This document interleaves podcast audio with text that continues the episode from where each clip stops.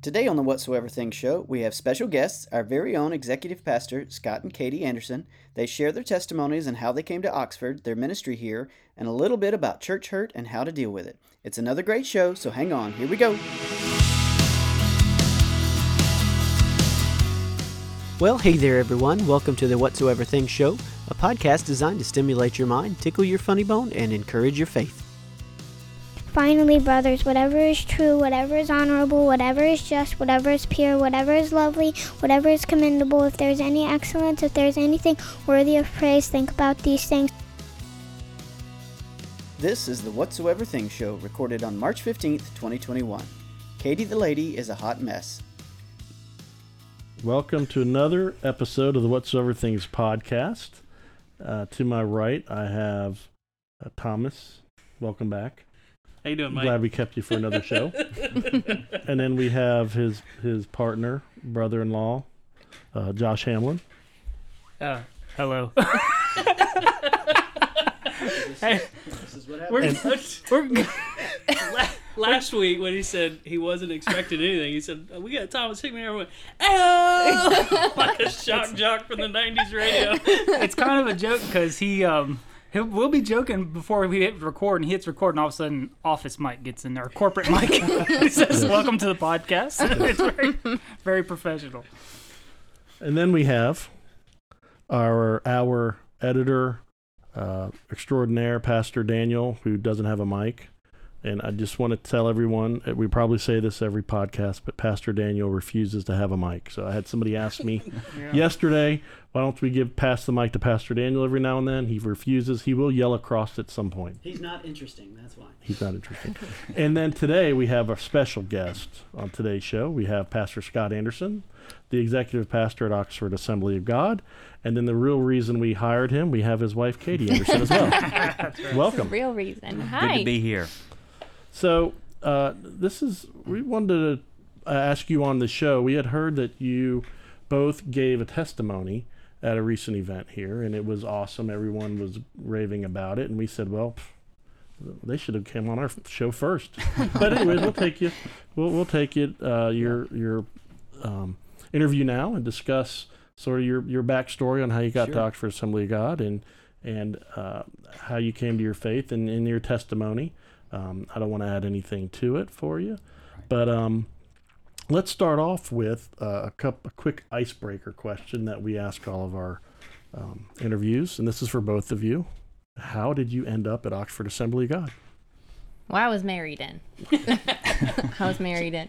I was drug kicking and screaming. Right. Uh, Right. Um, I'll let. I guess you can share how you came, and then that's kind of how I came. So for me, um, actually, I had just um, was getting ready to graduate from Southeast University. Um, just completed my, I think it was two and a half years there. And part of the program before you get your diploma is you have to do a 10 week internship at a church of your choosing. And um, I'm a little anxious to announce this to everyone, but I knew Pastor Chuck Paget. Oh, and man. so.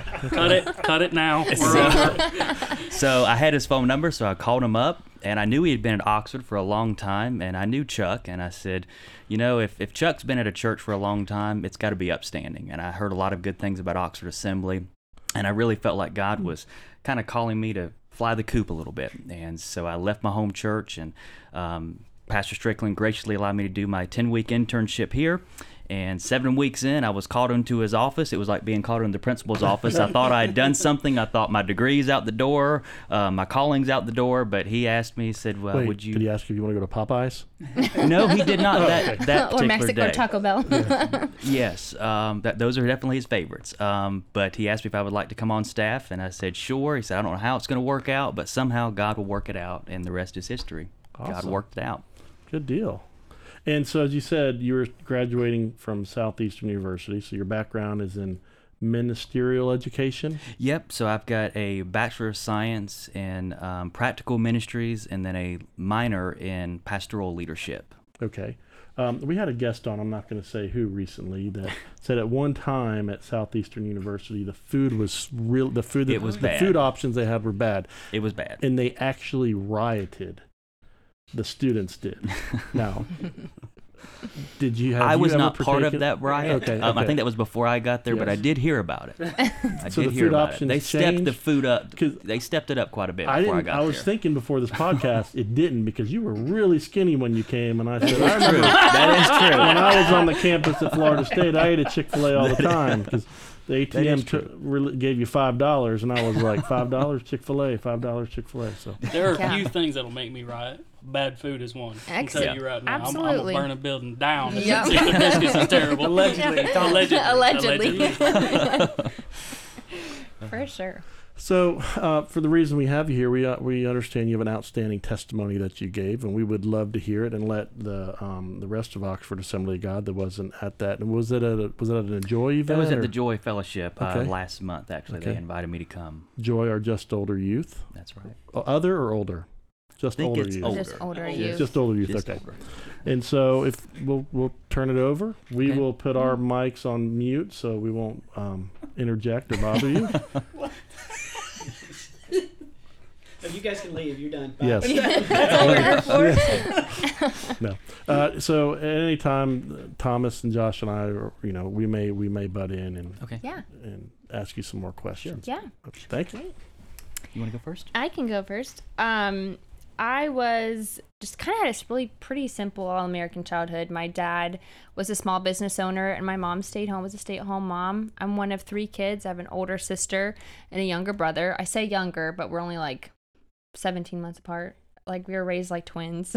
so, um, and I am the fifth generation Pentecostal. So my great great grandmother, um, was 14 years old and was married and had a baby. It was during like great depression times. And she started learning about this outbreak in her hometown of earth this revival and she was curious. So she came to assemblies of god church in her town and ended up like being so set on fire for god and then my she brought my great grandmother with her and then then it just kind of just trickled down and i have a really strong legacy in my family of just pentecostal um, leadership and i love it and i'm very thankful for that What state was that? Was that here? i was Florida? here in florida it's actually in leesburg Oh, good. so yeah um, my dad owns hamptons auto in leesburg um, so we we didn't really have a lot of money growing up. It was a family business, and my my parents did the best they could. We never knew we didn't have money until we got older, and then we're like, "How did you do this?" you know. But um, and I was a church kid. My parents were um, young adults pastors, and um, my dad was on the board, and my mom was um, women's director, leadership, or something like that. So I was in church my whole life. I actually remember getting saved in a missionettes class, and um, I remember the the lesson being on how Jesus is your best friend and what that means to have Jesus as your best friend. And I knew immediately at eight years old that I wanted Jesus my best friend forever. So I got started on this journey of just getting plugged into church at a really young age. I was going on missions trips and just um, doing everything, getting involved in everything. we were always at church. When the doors were open, we were there. And um, wasn't until like I was in high school, I woke up for school one morning and I felt horrible, horrible. And I just thought maybe I had the flu or something was wrong. COVID, right? and um, it was horrible. I remember I woke up and I was thinking, man, I don't feel good. And I went to go to my parents' room to get some medication. Ended up falling in the living room, and my dad found me on the floor, and I was seizing. Wow. So they took me to the hospital, and the neurologist and all these people were like looking over me, and I remember freaking out and but being I mean anybody who's not had a neurological disorder, I mean you're you're here but you're like not here. You're fading in and out. And I just have like very few memories of that season of my life and it was really bad. I was transferred to Arnold Palmer Hospital for Children in Orlando and um just they basically told my parents I was just going to be a vegetable. Like I was one seizure away from just having my whole life ripped from me. I had just gotten my license and they took my license from me and I was um like doing fine arts, which is our um PF youth um talent thing, I guess, scholarship program. but um, it was just I was involved in everything, and then suddenly my whole world got flipped upside down. And I remember just like praying and asking God, like, why? Like all I've done is serve you. I don't haven't done anything. I'm not I've never smoked, never mm. drank. I mean, I had this nickname in high school, Katie the Lady, because they knew not to mess with me. like, listen, no. I had the same nickname. Oh. Everybody called me a lady. Weird. we have that in common. so, I mean, it just became just debilitating, and I became just emotionally and physically and spiritually drained. But the church stood behind us and stood behind my family and just prayed for a miracle. And they said, you know, we're not gonna we're not gonna give up. We're just gonna keep praying. So my parents just took me to specialist after specialist after specialist, and um, and I wish I could say that my healing came instantly through a church service and like they all prayed and I was fine. Um, and I and I, that's great that sometimes healing works that way. And we serve a God of miracles, but God I remember sitting in a church service just feeling broken and lost and all my friends were getting married and going to college and doing all this and I'm like just horrible. Like I just feel horrible and I felt horrible about my life and I was insecure too because here I am walking around with this sickness that nobody knows what's going on and I was like the sick kid in high school. And I was homeschooled and I was pulled out of school. I mean, it was horrible. So I just remember sitting in a church service broken and praying and asking God why. Because I'm like, you know, do you even love me, God? Is this even a part of the plan you have for me? Is it and I just began to like, you know, psychoanalyze like things and just question everything, you know? And so I remember God speaking to me and just saying, Katie, this pain that you're going through, there's a purpose. You're going to experience me on a different level. And I remember thinking, I don't know what that means, a different level. I've served you my whole hmm. life. Like what's what's another level, you know? Right, yes. So, um, I was like, okay, God, I surrender, whatever. If you're good, all I know is that you're good and you have a plan and that we're just gonna keep trugging along. And eventually, my prayer just became that even if He doesn't heal me, that He's still good and that I still love Him and He still loves me and He still has a plan. And so, eventually, my healing became like I became um, healed and and so it was like weeks days months years and eventually I wasn't having seizures anymore Oh, you were still having seizures during this. Yes. Okay. yeah I had seizures for about five years so and eventually my life just became slowly back to normal but my relationship with God was deeper because I was going to church but I didn't have a relationship with him I was in a religion Mm-hmm. you know it was i mm-hmm. was going to church and i was thinking i was doing everything for god but i wasn't. I was doing everything for the church. So it became like almost in a way it became bondage to me mm-hmm. like because i couldn't because i was sick i couldn't get involved in church. And so i was like oh this is punishment. You know this is i can't i can't serve in this and i can't do this and i can't do this.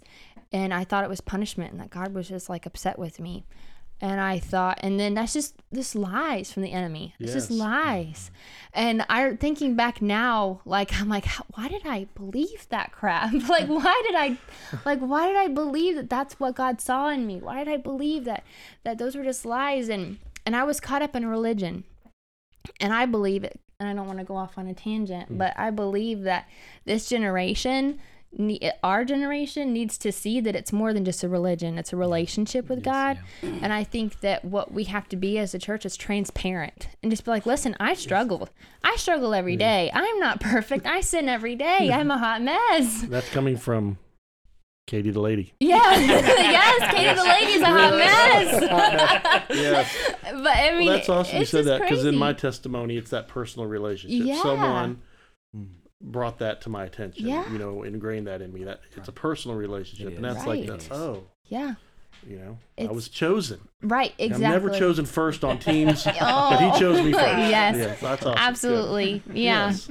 So I felt it's a huge calling on my life after God had healed me and um, wanted just to help other people, you know, in the church develop a relationship within a religion. And I was really just thought like that was part of my ministry that I wanted to make sure that people knew that you're not going to go to heaven if you just go to church. You're going to go to heaven when you have a relationship with God. So um, I was accepted to do a master's commission, which is an intense discipleship and disci- discipleship and Bible college. And it was supposed to be a four year degree. Supposed to be a four year program, and I went to Tampa. And um, my parents dropped me off, and it was great. It was, it was, um, just really just seemed like God ordained and God um, opened the doors for that. So I um, I eventually went to um, Master's Commission and I served, and it was probably about four or five weeks later that they said we're closed. We're not Ugh. doing this anymore. And I remember coming home miserable. Again, questioning God, what are you doing? This is not the plan. And um, during Master's Commission, we had this thing where we would have um, a commitment ceremony, meaning that we weren't going to date for a year, that we were just going to focus on ministry and focus on getting involved. So I made a commitment to God, but then it's like, close the door, you're going home. So I'm like, I don't have to. I mean, I'm not keeping this commitment. It's locked away in some file cabinet in a storage right? facility. Like it wasn't it wasn't real. It wasn't a real commitment, right? So um so I just immediately started to feel convicted and I was like, no, no. And I was so brokenhearted at that point. There was a lot of church hurt that happened in that season of my life. And so I was just like, you know what? I'm just going to focus on God to heal the broken inside me because here I am broken again. It seemed like God had just keep bringing me to this broken place. And I just was thinking, God, I don't know why I keep doing this. Like, why do you keep bringing to me this place of just, just brokenness and just hurt and deep, deep pain? And those of you though that have struggled with church hurt or um, church politics, I got to tell you, like, it that's not God. You know, I mean, I think that God shows himself in situations like that, but when you go back to serving, if you're serving God for a relationship and you're not serving the church, it shouldn't hurt that bad. You know, it should. You shouldn't be so. Can you know? You shouldn't have to. Um, and I think that that was just God again bringing me back to that place of brokenness. Like, who do you serve? Who do you serve? Who do you serve? And so, um, we just I moved home and then I got a job and just focused on ministry in my home church. And then I just committed to God not to date for a year. And I just was praying and I was like, God, I'm pretty committed to you and I'm pretty content where you have me in my life right now. So I'm not going to date for a year. I'm not just going to focus on you. So I did. I focused on God and just got really involved in ministry. And it was like almost like a year and like six days or something. It was crazy that um my aunt Cecilia, who goes here, came to me at a funeral for a family member and was like, "I had this guy I want you to meet," and I was like, Like, did she know about the year commitment? And she's Yes, like, she, she put did. a calendar She on, did. mark on the Right, calendar. she did. Katie is available at this She date. knew. she knew. she, I told her I was like, listen, you know, I I really because you know there's always people setting you up in church. You know, there's Yeah, it never works out when it's an aunt. No, It it never works doesn't. out. It doesn't. does. Yeah, Yeah. except when it does. They're So- they're the exception, not the rule. and his aunt actually went to my um, home church, and she was one of my Sunday school teachers. And so little did I know that she would they were setting you up with the same person, which was Scott. So then we met Scott, and or I met Scott, and then we were engaged three months later and married oh, a year. We don't after that. recommend that to the young people. what was This that is- first Three date? months. What was that first date? I mean, It was. Was it- Pastor, did I'm- did we want- Pastor take you to Popeyes? we want. We went yeah. to Sonny's. I got redneck egg rolls. Hey, I knew she was the one for me. When I asked her, "Where do you want to go eat?" She said Sonny's, and then she ordered her food, and she ordered a large sweet tea and redneck egg rolls. I said, "That's the woman for me." right. And it still took you three months to pop the question? It did. You knew right there, It brother. did. What happened? And I mean, and she was a cheap date. I mean, Sonny's redneck egg rolls. I mean, it was cheap. So It doesn't take much to make me happy. But um, then I just kind of plugged in with Oxford and I just fell in love with Walk and um, just fell in love with this church and the community aspect. And they're not only community minded, but I feel like we are definitely um, missions minded. You know, it's not just about reaching people in our area, but it's reaching people all over the world for the gospel. And we are the church family for the church family for the family of God, right? I have to say it slowly, but um, so I definitely feel like I'm part of the family, and I thought that that transition from me going to my home church because I had attended my home church when I was three years old, so thought that was going to be a big transition, but it was seamless. It, I there's I'm telling you, there's so many people that have I've fallen in love with, and have I know that love me genuinely, and um, it's good to be here. Awesome. Wow, that's that's really good. Yeah. Uh, yes.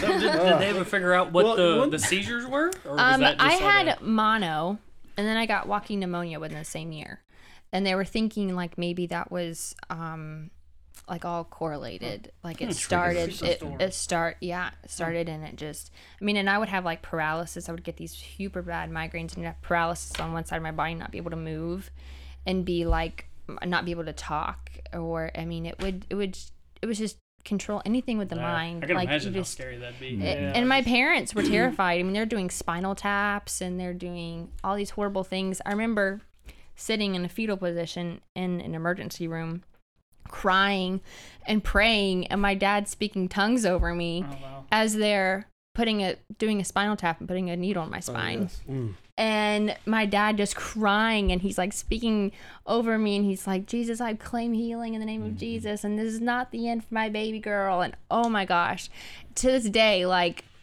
uh, it makes me emotional just thinking Yes. about it Yeah, I'm because not crying, you're crying. yeah right i mean it's just um my parents are awesome they really are Someone They're the cut an best in parents here. ever.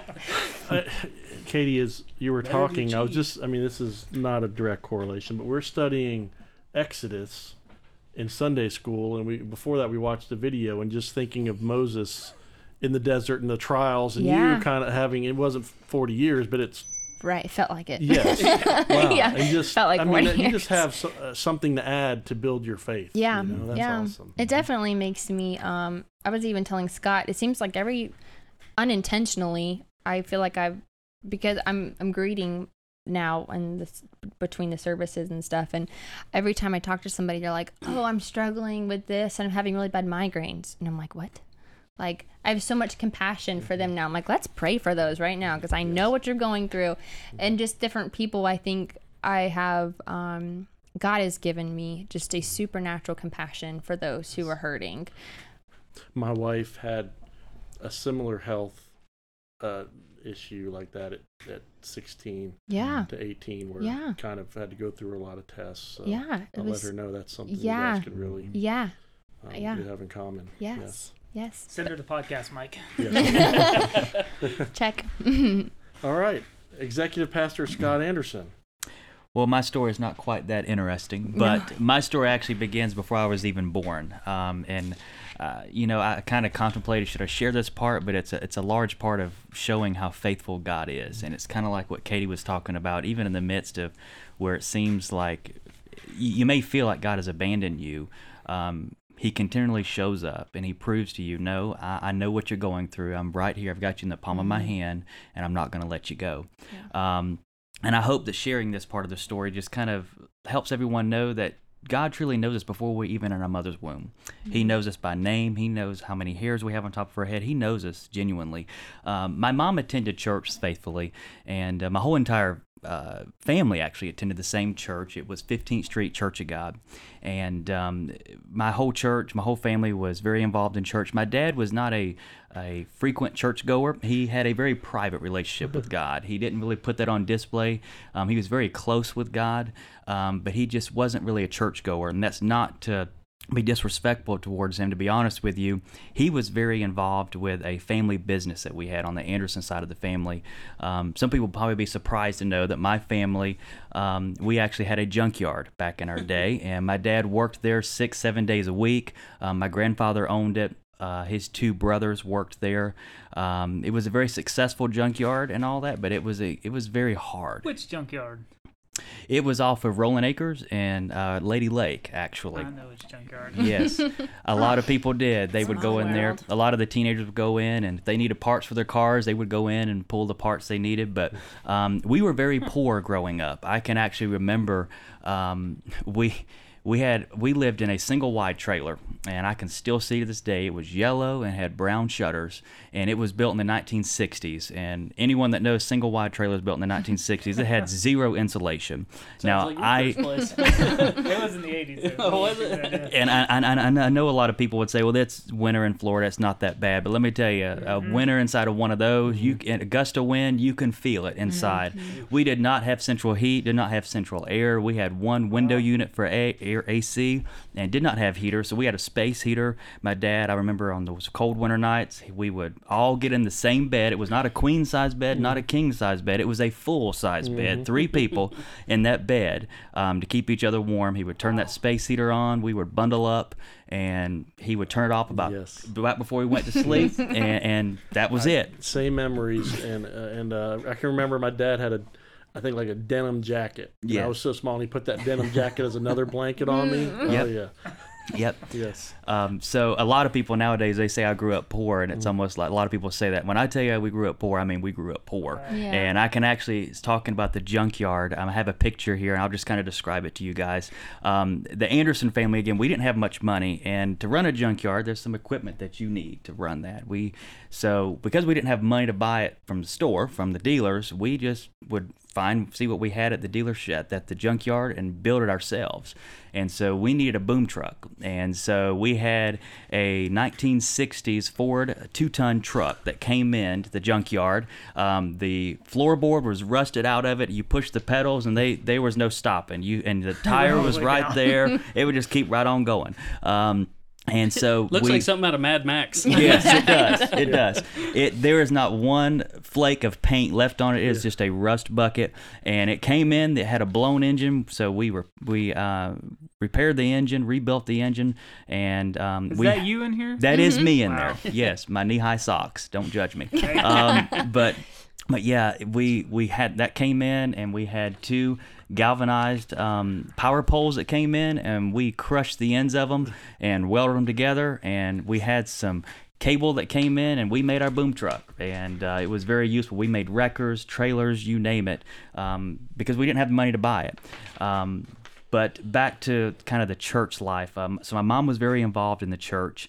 Uh, my dad wasn't so much. But um, the way we got involved with 15th Street Church of God, my home church, is um, a pastor, a family friend of ours, actually worked at the junkyard. And his name was Pastor Hubert Bevel. A lot of people in the Leesburg, Lady Lake area know him. Um, he was kind of like Pastor Strickland. He was a community pastor. Everyone knew him. He planted a lot of churches. He planted the church at 15th Street, and that's how we got kind of connected with him. Um, everyone knew about the church. After a few years of pastoring that church, um, Pastor Bevel felt called to plant another church in Lady Lake, and some of my family followed him, and some didn't. But a new pastor came in. His name was Pastor Brewer. And uh, at that time, my parents were trying to have a child and they were struggling. They went from specialist to specialist. She could not get pregnant. They spent some money along the way, and nothing seemed to happen. And finally, she got pregnant. And everything was looking up, and everything was going great. Um, my family continued to pray because they knew that it was risky still, and so they continued to pray and fast. And um, then, uh, probably about a few months into it, they knew the sex of the baby. It was a boy. Um, she felt like something was off one morning. So she went to the doctor, and um, they said it's an ectopic pregnancy. We're going to have to do emergency surgery today to remove it. And it was very traumatic for my parents. Um, to tell you how traumatic, just to give you an idea, my dad has worked for the same company for going on 37 years now, um, not the junkyard, an- another company. And um, the only sick day that he ever took was the day after my mom had that surgery. That's the only sick day he's ever taken. It was that traumatic for them. They pretty much gave up hope. Um, my family, they did not. They continued praying. They started fasting. They actually had someone on around the clock praying every single hour for 24 hours. Uh, People signed up in my family. They started praying because they believed that God is a miracle working God, and somehow, some way, it was going to happen again. And so one Sunday, Pastor Brewer got done preaching, and he called my mom forward and he said, I just feel led to pray for you. And so he prayed for her. And then when he got done, he said, I just feel like God wants me to tell you that get ready, you're going to get pregnant. You're going to have a baby. It's not over. God's going to make it happen. And just get ready. It's going to happen very shortly. Well, a few weeks later, she found out that she was, in fact, pregnant again. Mm-hmm. Everything was going well, and then about the same period, about the same length that she had the last one, um, where she had started having problems, um, started trying to go into labor early. And so, what did the family do? They started praying harder. And um, she stopped and she was able to carry full term. And then on october 5th 1990 i was born. And so i, I tell people i was a pain bef- now and i'm a pain even before i was born. I was trying to come out. I was trying to come out early. Um, but to now, now drifting i'm, I'm born and um, I, I church attendance i was drugged to church. I did not want to go to church. Um, my, my mom made sure i went to church every single sunday whether i liked it or not. And um, i remember one sunday i was in i was seven years old and my sunday school teacher re- made me recite the sinner's prayer i had no idea what i was doing um, and to be honest i don't consider that as my salvation experience i didn't know what i was doing um, i was just saying what the teacher said but then um, about seven years later, I was about 15 years old, so about eight years later, um, I went to church on a Sunday. And one of the Sundays, I decided to go to church as a teenager. And we had a guest speaker there, and she was leading a revival. Um, her name was Marilyn Weeks. And um, she got done preaching. I could not tell you what she preached about. I probably slept during the whole entire message, to be completely honest. Sounds like me most And- Sundays. Yeah. Sorry, She- Pastor. She got Happens to done. the best of us. she got done preaching and she caught my attention because she said all right she stepped down off the altar and off the pulpit and she said i'm going to get out my spiritual radar. And i thought okay what is this woman talking about? I mean i've been in pentecostal churches all my life but what is she talking about? I never heard about this.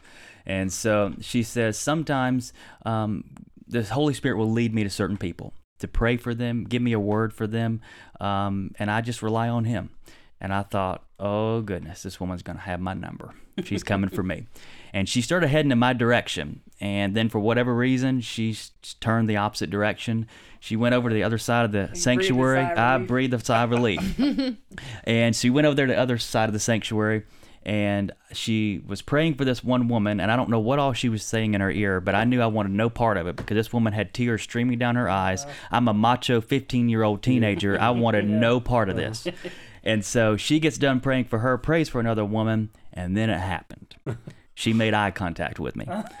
And she starts heading in my direction. And I knew she was coming for me. And for whatever reason, I still to this day, I don't know why, but the seat right next to me was left open. I don't know why my mom was not sitting in that seat on the outside aisle. If she was, this may not have, this may be a completely different story today. She gave her a heads up before But- the service. That's She said, right. That's at the end of service, you Getting need to This get guy. my boy. this guy.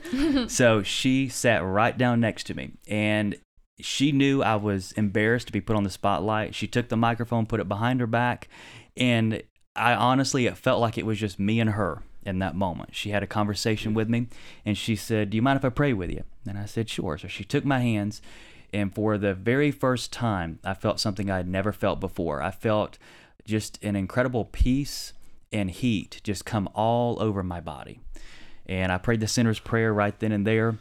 And she also, before she prayed for me, she was telling me things that I was going through that no one knew I was struggling with. I didn't tell anyone. And so if I ever had any doubt whether God existed, it was in that moment that I knew He had my number. He knew exactly what I was dealing with and what I was struggling with. Um, about a year after that, um, I actually got called to ministry under purely divine circumstances. Um, I was um, been praying for quite some time for God to reveal His will for my life. Um, and that actually came about through conviction. Um, I had made up in my mind that I wanted to be a dentist, and I was I was in high school, and I figured, you know what, this was my reasoning back then. So immature, but this was my reasoning. I thought, you know, I I, I love the medical field, but I don't want to be a surgeon because they have to work long, hard hours. They may get called in the middle of the night. I don't want to be that guy having to go do you know operate on someone in the middle of the night. So okay, surgeon's out, and then I thought, you know, I really also I don't like cutting skin. I just got a phobia about that. Like I'm good. does. He I'm does. Weird. Like once the skin is cut, I'm good. The organs and all don't bother me, Yeah. but cutting skin just freaks me out a little bit. so I thought, well, I can't be an oral surgeon, but I may be able to be a dentist. And so I figured, well, dentists make a six-figure salary. Uh, they don't have to work long hours. Sign me up. This sounds like my job. And so is only open like three days a week. I- that's a great. I mean, this is great. And now look what I do. So let me tell you, never tell God what you're willing to do because God will make sure Never He stretches you. But make a long story short, I interned with a dentist. I actually I've got a crown at the house that I made in the office. I learned how to read X-rays. I mean, I was serious about this.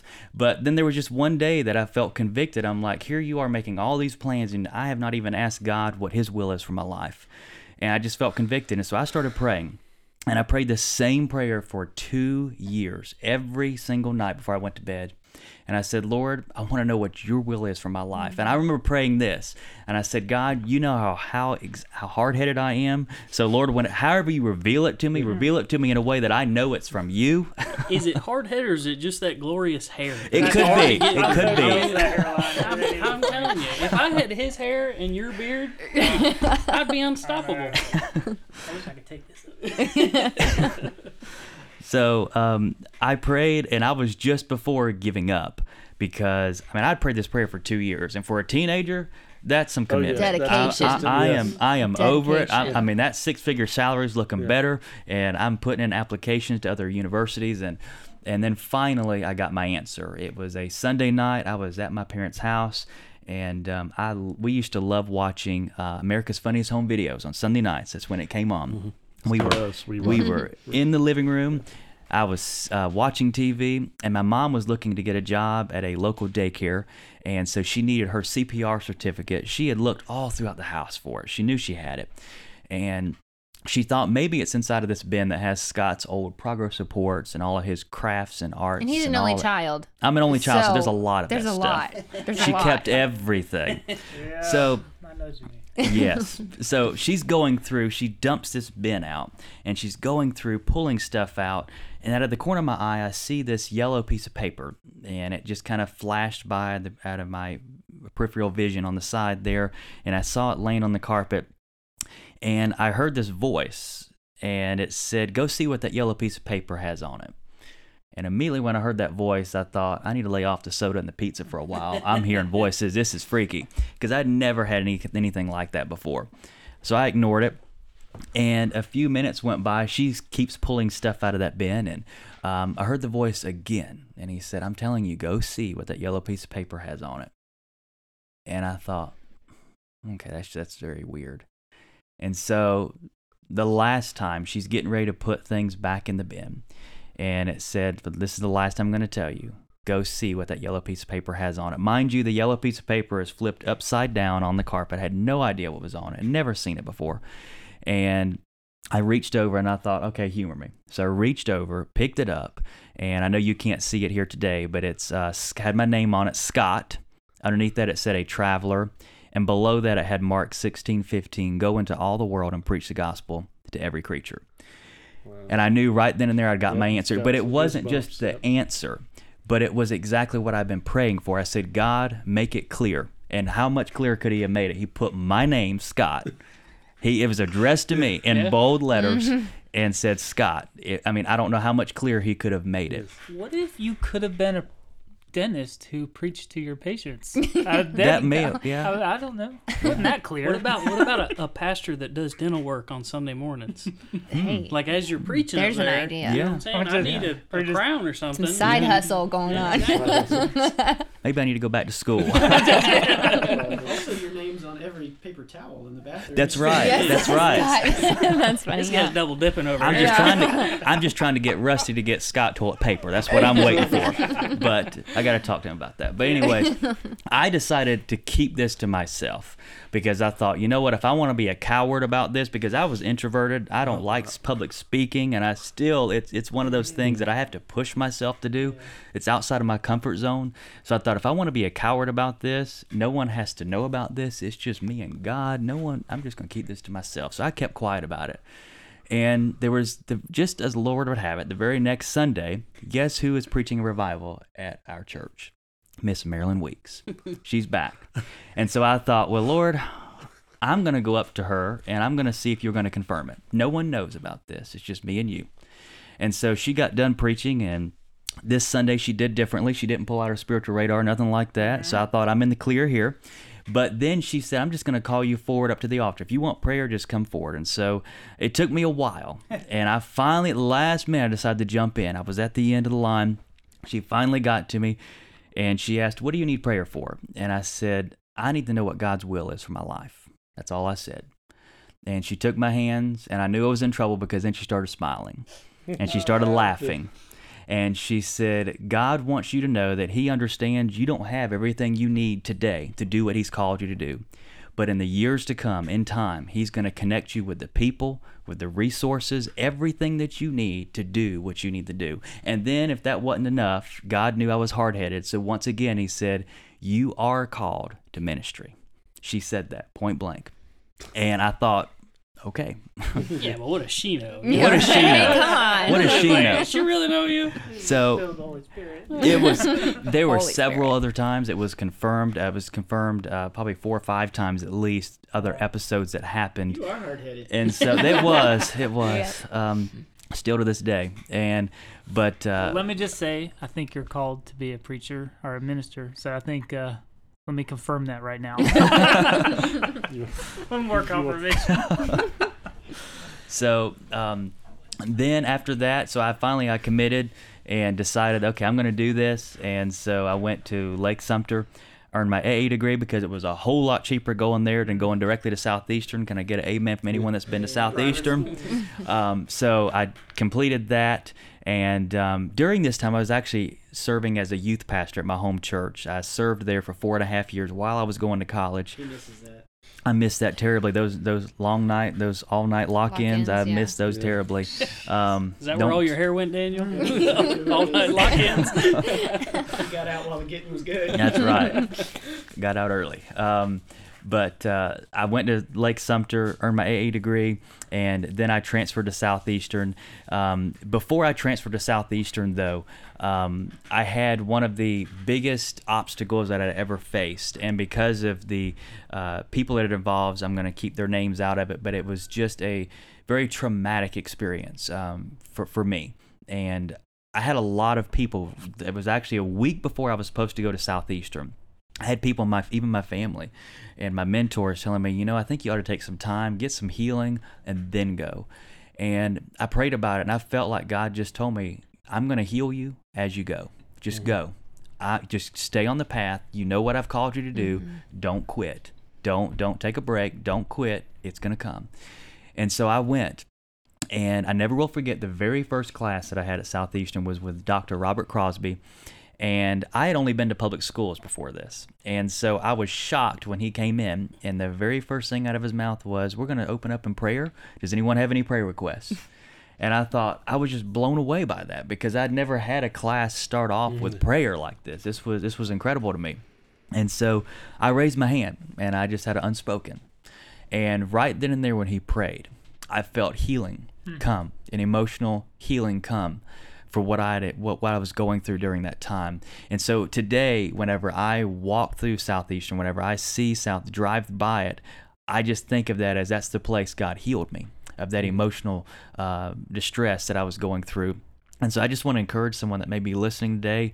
Uh, maybe maybe you're being told to stop, slow down. I'm not saying there's not moments whenever you should stop and slow down and, and take a breather, but pray about that because I'm going to tell you God is faithful. He doesn't he doesn't he, he's not limited to healing you just when you stop. You can keep going and God will provide healing even as you're trusting in him and you're continuing to serve. Um, he, he he can continue to heal you even in that process. Um, but so I graduated from there. I came to South, came to um, Oxford Assembly, like I've already said, Yeah. and got offered of the position, and the door opened, and now the rest is history. I'm here. And you're sitting at a table And I'm talking to sitting us. at a table. I'm sorry. You made the big time. I'm telling you, And what's your dad's first name? Mason. Mason. Anderson. That's right. My dad, um, who was a rep for power companies as a supplier, knows Right. your dad. And Yes. when, I, when I had somehow mentioned you, he's like, "Oh, his dad's Mason. Yeah, he's a really good guy." Yes. And uh, um, and so is your dad more involved in church? He, he he is more involved, Yeah. and uh, he actually uh, my mom and him both attend here actually at Oxford Assembly. They actually started coming about a year before I came to Oxford. Um, they were looking for a home church and they got plugged in, and that's another kind of connection point for me. So And my dad's who who's not churched. He has also. There's another gentleman here that worked in that same industry. We, we try not to say names, but right, Uh, right, and he still. My dad knows him. He still asks me about my dad. And it's just neat. It is. um, Now, y'all- connection. Y'all both talked about church hurt, and and sometimes people in the church hurt other people, and I think most of the time unintentionally. But I guess just if you could talk to that, like just yeah, I guess there's jerks everywhere, and some people are jerks and they don't realize it. But we don't put our faith in people, you know. No, But I think Um, that's a big problem with it. Not a big problem, but it's something should be addressed. it is. Well, at least with my experience is like I said, I was serving the church and I wasn't serving God, so I had to make sure my priorities were in order. And I think um, when you're not serving God like you should be, then um, you're almost weak in that area. You know, like your relationship with Him is weak. So, um, at least with my opinion, is there's nobody like church family Mm-mm. when you are in a relationship with God and when you depend on people like the church to help you grow in your relationship with God, I feel like you develop a super strong relationship. I was telling somebody at the Joy Luncheon because they said, "Oh my gosh, can we just adopt you? We love you and Scott. Can we? You guys can just be our, our son and our daughter, our grandpa. We'll be your grandparents." And Does it come with an allowance? right. What are we talking about? Still inheritance trying to over get here? those six figures going here. Um, and I just remember thinking, like, we are so blessed to have so many people that love us here.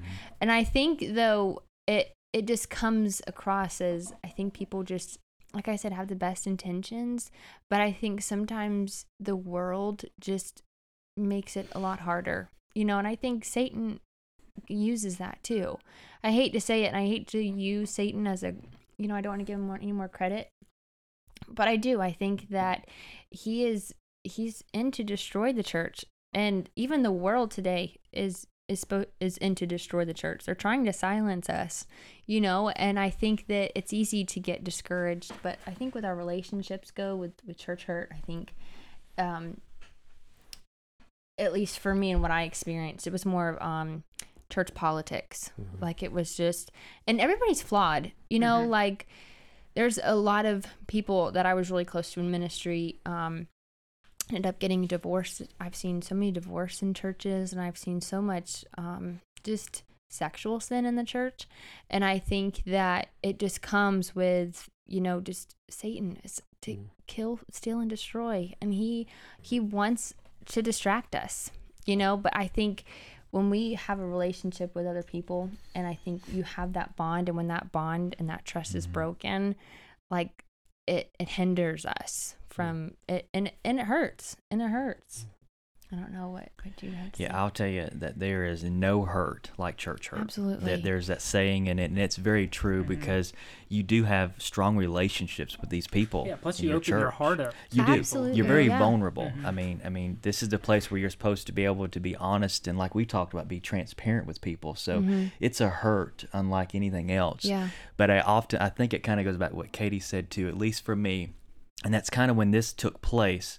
When I had, when I went through this, it's kind of a realization that, um, like she's already said, I'm not serving just the people in the church. I'm serving God, Mhm. and God did not wrong me. yeah That's right. God did not wrong me. Um, God has not done anything wrong to me. And yeah, the hurt is real because, I mean, you know, people say, you know, words don't hurt. Well, their words do hurt. But I just have to keep reminding myself again, it's about the relationship that I have with God. I'm serving people, His people, and His church out of love for Him because I love Him so much. Um, and i i'm reading this book um, by lisa TerKeurst by for- and it's um, called forgiving what you can't forget mhm. and it's just a very raw uh, about her husband's infidelity and how her marriage survived that and forgiving him and um, one thing that has stuck out to me and i tried to live this every day with um, forgiving people especially in the church and and the things that forgiveness is a process. Mm-hmm. It is not instantaneously. Mm-hmm. And i think that's a lie that satan brings. And he's like you're supposed to forgive them and you're supposed to move on and pretend it didn't happen. Now you can forgive them but it can be an everyday process. And i think for me it was every day i woke up yeah does it hurt? Yeah it still hurts. But did I learn from that? Yeah. Am I still forgiving them? I forgive them every day mm-hmm. Because that's what God did for me. Mm. You know, and His grace is sufficient. And what I can't forgive, the blood of Jesus does. And He, He, the blood of Jesus covers all the cracks mm. that is too deep for me to mm-hmm. forgive. You know, and I think, at least for me, that's what I have to just keep pleading the blood of Jesus and keep pleading the blood of Jesus, saying, you know what, God, I, I'm having a hard time today. and it seems like I can't speak for anybody else, but it seems like it's harder to forgive them on certain days. Yeah. You know, like it seems like I'm like, oh, I can forgive them today because I'm feeling good. Mm-hmm. Mm-hmm. But when uh, those days everyday where mm-hmm. you you struggle, like you're like everything is coming against you and everybody's pissing you off, like, and it's like you know it's hard. It's hard to forgive them, but it's like you know the blood of Jesus. Thank you, Lord, for the blood of Jesus that forgives everybody. But yeah. That's good. Uh, Josh, you had wanted to bring up a topic. Um, So my favorite sermon that you ever did, I don't, I don't know what it was called, but you brought up Dr. Seuss and the star-bellied Sneeches. Sneetches, Sneetches. yeah. Yes. Um, I just love that story. I, I guess because when you were saying it, it just took me back to my childhood, Yeah. and it was like my favorite story, Dr. Seuss story.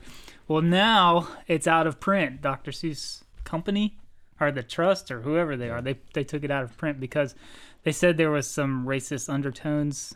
I don't I don't see it in that story. I guess they kind of link it to maybe the Jews in the in the Holocaust where it had stars sewed in, and but I still don't see it. I don't. I think it was more, it was deeper than that. But anyways, what do you think about you uh, using banned material in the church? Well, Well, I mean, the, the Bible's been banned from schools for how many years? and we still use it, exactly, so exactly. We're all about stirring that pot. I would drop this mic if I didn't break it. Please don't. It's expensive. yeah. Do you even remember that sermon, by the way? I do, and I'm trying to remember what the name of that was. I can go back and look. you got it in your notes. Yeah, I've got it on my notes. I can put it up on my iPad right now. Um, yeah, I, I guess for me, I, I have to re- reread that story Are because I, serious? I, I, Oh. I have to reread it because I don't remember all the details. But for me, um, and I think that's how I was kind of connecting to that sermon is is how you know a lot of people they they think oh I need this to be complete I need this to be complete but really and truly we're complete just just in and of ourselves with god and um you know we don't i i, I see it as i see the opposite kind of with that story you Yeah. know I don't see discrimination in that Yeah, it- that's the- and I think see that i see the just the point of that opposite i see just the opposite i see Just for the folks who haven't read it and now you can't get it. right Um, Right. It's th- th- this guy goes to this island and there's half of them, half of these sneetches. Is that what they're called? Yeah, Yep, they're sneetches. little- half of them have stars on their belly already already and they think they're better than the ones who don't have stars on their belly and so he makes a machine that can put stars on anybody's belly and so the people who don't have stars go and get stars on their belly and then the ones who do have stars are kind of mad about it because now they're part of the general population. And so he says we know this machine will take stars off your belly. And so he takes them off and it goes back and forth and back and forth and it gets so confusing that nobody knows what's what's the what's the end thing the end thing and what's not. And at the end, the guy who has the machine is just counting his money, Mm-hmm. and it's just a perfect. I mean, it fits for today pretty good. Yes, it Absolutely. does. Control the crowd and mix them up, and you can Yeah. make a fortune. Yeah. Yeah. very true And and just dividing people against Yes. each other. yes Sounds like an indictment against media. Yeah. For real. I like the sermon that you did when um, uh, Brother Fort did that men's. We had a couple of those sessions, a a men's emphasis. Um, Like Oh, a men's the- the revival. Like revival, revival, yes, and you, you did the the message on the cloud, the size of your hand, oh yes and and the Yes. faith in that. That was awesome. yes it's one of my favorites Can we can we share the story about Katie's boyfriend? oh yeah. Oh yeah. Um. Well, hold on. Nobody could hear what, Yeah. what we're leading into. Yeah. Daniel just asked something about Katie has a boyfriend. I don't know if Scott knows about this, but oh, had a boyfriend. Sorry, Allegedly. about- allegedly. i found out tonight um, growing up in my home church, we had a family who um just became just like any relationship, just part of the family, part of your family. Um, and it was this incredible couple who adopted three Down syndrome kids, and um, one of them was David, and he was um quite a bit older than I was, but he would develop crushes on girls in churches, in our church and um, he would um, I don't know. One Sunday, he just was like, "Oh, hey, Katie," and I should have known by that. But I, I always loved David. I loved um, that family so much. But there was this. Um, it's funny. He would write me love letters, and he would send me love letters like in church. He would like write Katie and David's wedding, and then he would like pass it, and so like everybody's passing me notes from David during church, and um, he was just the sweetest kid or sweetest guy, but um, he recently passed away due to COVID complications, and um, I got to tell you though, side note, he had such a joy to the Lord, and I, and he we went on a missions trip to Miami, and he he came along, and you would have never thought that um, he was any different than anybody else. I mean, he was he was awesome, but um, he um, just was just became my boyfriend. It became it was everybody talked about in the church, and um, he recently passed away, and so they were talking about me at the funeral, and they're like, "Oh, we have." David's girlfriend, Katie, in the back, and then everybody's like, "What?" And it's like, "Oh, isn't, didn't she marry a pastor? Isn't she married?" I was like, "Yes, I have a boyfriend. You know, name I is think I just think of people who have have um, Down syndrome. They, they might be physically handicapped, but the place they're not handicapped is their ability to love anybody. Oh it my doesn't matter gosh, anybody. yes. Like the rest of us, we're reserved with our hearts, you know, Yeah. and they just open it up to everybody. David was the life of the party, Yeah. man. I mean, he was a big Georgia Bulldogs fan. Ugh. He was. Well, He wasn't well, he was a cool guy. No, he's not right. But um, he was he was a great guy. He was always making us laugh. But yes, yes, he was my rela- my long term relationship before I met Scott. So if you get, how old are y'all? I'm 27. Oh, am I not allowed to ask that? Well, Scott was born in 1990, so He's he Makes me 30. he turned 30 in Just October. turned 30. Man, young bucks. born before Young. the Challenger We're went just off. babies. Um, so you guys are the future. What? what oh, sorry, and Daniel too. well, Daniel's older than me. He is much Yeah, He's older, older than me, so he's you guys are younger than us. Um, what do you think is the the biggest uphill battle going forward for the church in the United States? Like when you're an old preacher and an old preacher's wife, or or whatever. um, what's the what's that challenge that you see coming down the road, even ten years, fifteen years, 20, 30 years from now? Oh, that's a good question. Want me to go? Yeah, go ahead. I, I think one thing, um, and we've kind of already talked about it, but Mhm. um, I think the church has got to be more genuine. Yeah. We've got to be more open. We've got to be more transparent. Mhm. Um, I think there's a lot of judgment that comes whenever we do that. And I think that's why we don't Mhm. open up and talk about the struggles because I think with millennials, that's one thing that they're looking for. They're looking for a genuine relationship. They want to know that this is not something fake. Yeah. They're used to the fake. They want something real. And they know that if I'm dealing with something, you're probably dealing with something too. Mhm. Um, they don't want it sugar coated, um, and they're really big into relationships, one-on-one relationships, and that's one thing that Kate and I have both been trying to do.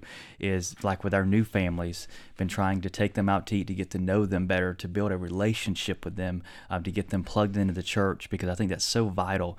But I think that's a big deal with millennials is they they want to know that that who you are on Sundays is who you Mhm. are on Mondays. Yeah, absolutely. And that's one thing I love about Pastor. What you see is what you Yeah. get. I mean, that's the way he is. He's very genuine. Um, but I think a lot of churches, it's very showy. It's very flashy. Um, and you know that may that may appease some people, but I I think it only goes so far. I think millennials see past some of that stuff, and they want genuine.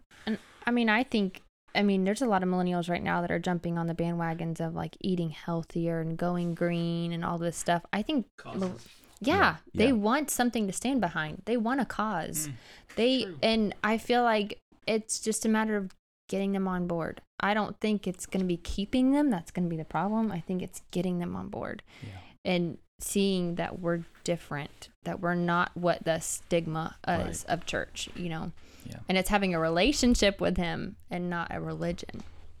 You're hearing that a lot. The the, the church being transparent, Yeah.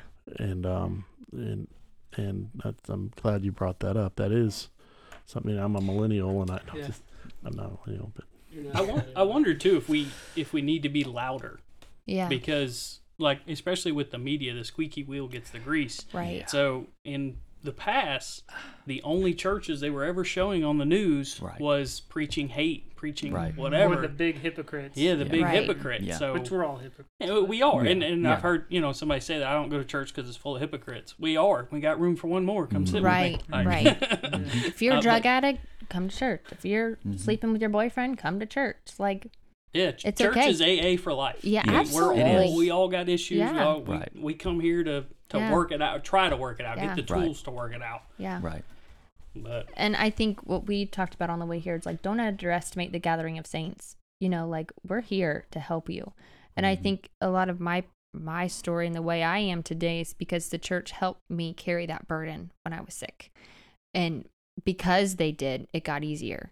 And I think that if when we gather together and we support each other and when we love each other through our crap, through our crap, through our burdens and through our our garbage, that we um we'll get we'll get through to them.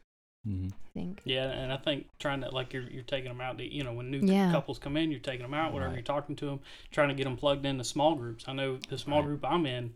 That's helped me more than Yeah. anything because Yeah. it's a group of guys that I'm Yeah. I'm with, and we can, you know, unfortunately Josh is there, so I got to put up with that. You cut know up what I a mean? lot. Yeah, we, we cut up. I mean, that's we cut up a oh. lot. We laugh a lot, and I'm I'm sure you've heard stories, and you know what I mean. But it just, I don't know. It's just it helps me more. You know, my little Thursday night for a couple hours. Mm-hmm. You know, Yeah. with five guys sitting around talking. Yeah. You know, more good. than yeah, Yeah. Oh yeah. We. Oh, I'm sure with Gator, great. yeah. yeah. So, do you need to be a minister to start a small group? Absolutely not. Absolutely not. What is it? I mean, you were going to talk about, you know, just COVID and how, you know, we should gather together and um, have watch parties, Yeah. you know? yeah, it's something that we're trying here at the church. Um, is you know, of course, with COVID and everything, with a lot of things, um, we never officially shut down, but a lot of churches shut down, and some people, um, absolutely, they they have uh, medical conditions to where they're very susceptible to COVID, and I don't judge them at all for not coming to church, but it's finding a way how can we minister to them where they are in this season of their life, because we don't want them to fall away from the church and one thing that I think is very important, um, it's one thing that I appreciate about the church is like we've already talked about is relationships that you have. And so I sure I can stay at home and I can watch church online, but if I'm by myself, um, am I really growing? I mean, I need someone else. You know, iron sharpens iron. I need someone Oh, man, to. I, I, I need I love need that. someone else to kind of help me and come along with me and kind of point out the things that that I need to improve on because we all have areas we need to improve on. I think that's where the church comes in. Um, but you know, with watch parties, I, I love them because you know you can have a small group. It's really a small group where you're watching the service online in your home, put it on the TV, invite people in your neighborhood um, to come in to watch it with you. We have discussion questions, and um, then you kind of you, you're actually a little church basically. You're serving as a little church. You're holding each other accountable. Um, you know, it's so hard at Oxford Assembly. You know, Pastor says this all the time. He's like, someone will come up to him and ask him, "Hey, have you seen so and so? I haven't seen them at church." And he's like, "Well, did you call them?" And they're like, "Well, no." I thought you were going to call them. He's like, well, why don't you pick up the Yeah. phone? Why don't you call them? But it's hard whenever we, we're, you know, as large as we are at OAG to stay connected with every single individual. And we don't want people to fall off. But whenever they're in a small group like that, it's easy to stay connected. It's easy to hold each other accountable um, because that's what it's all about. It's about growing. We don't want to stay where we are.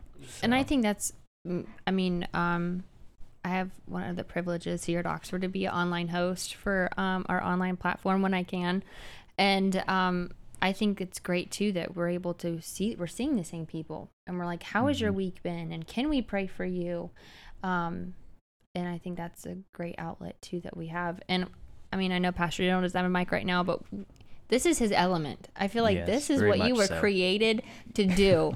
and I'm telling you what, I mean, the Bible says you're born for such a time as this. And could you imagine Daniel if he was born like before technology? Like what he would be I like? I could have been born before technology, but not I was like was born before technology. well before like the boom, right? So I'm telling you, I like I think nice that he is saying awesome. You're and a he, nerd. we need we need him. We need him. Yeah. But he's awesome. We're Funny, I heard have uh, him. um, I guess there was a church in California because they were not allowed to assemble, so they didn't Oh, have yeah. a church meeting. They had a Yep. they had a protest, Yep. Mm. and instead of singing Yeah. hymns, Yep. yes, and, and it was an anti-sin protest to get around it. Well, that was fabulous. That was, um, ah, gosh, these just keep getting better and better. It seems the, the less we talk, the better they are. Yeah, yeah, There's that's, that's my problem. is. I, I don't ever so- shut up. So I just, somebody's gonna Oh, tell me, Tom, sh- just shut up. And I'll, I'll probably argue with you, but yeah. Well, we- So- Are you about to quit? What's the final word, y'all? what's the rally? What's our rally cry? Keep going. I was gonna say, don't stop. Yeah. Don't stop. Even when it's hard. Keep going. We're here to help you. The church is here Mm. to help you. You know life is supposed to do it life is hard. Um, you're going to face obstacles. Um, and that's just one thing i would encourage you to do if you have not it was actually it it was amazing as i actually wrote out my testimony. You know i, Yeah. I internally i know my testimony but it was so awesome to actually put it on paper and write it out because there's some things that I had just forgotten about, and Mhm. I I don't I don't want to give the enemy more credit than he deserves, but a lot of times Satan begins kind of taking those memories away from you of all Yeah. the things that God has done, and it kind of reminds you whenever you go through trials, whenever you have this in your hand, wrote out, you can say, Satan, God has never left me. Here's my testimony. He has always been faithful to me. It may not come whenever I want it to, but in time, somehow, God's going to come through for me. He always has and He always will. Amen. And I think uh, adding on to what uh, um, Ms. Marcia had said about not only uh, podcasts and doing stuff on Facebook, but by having it written down, one Yes. day your kids will have that and they Oh, can yeah. pass that down to their Yeah. kids. But this is just the beginning, you know? Yes. This is just this far. This is just our story this far. Right. It is not over. It's not over. And it's just the beginning, which is even more exciting. Well, thank you again so much Thank you for having us. for coming Yes. on the Whatsoever podcast show. Thank you.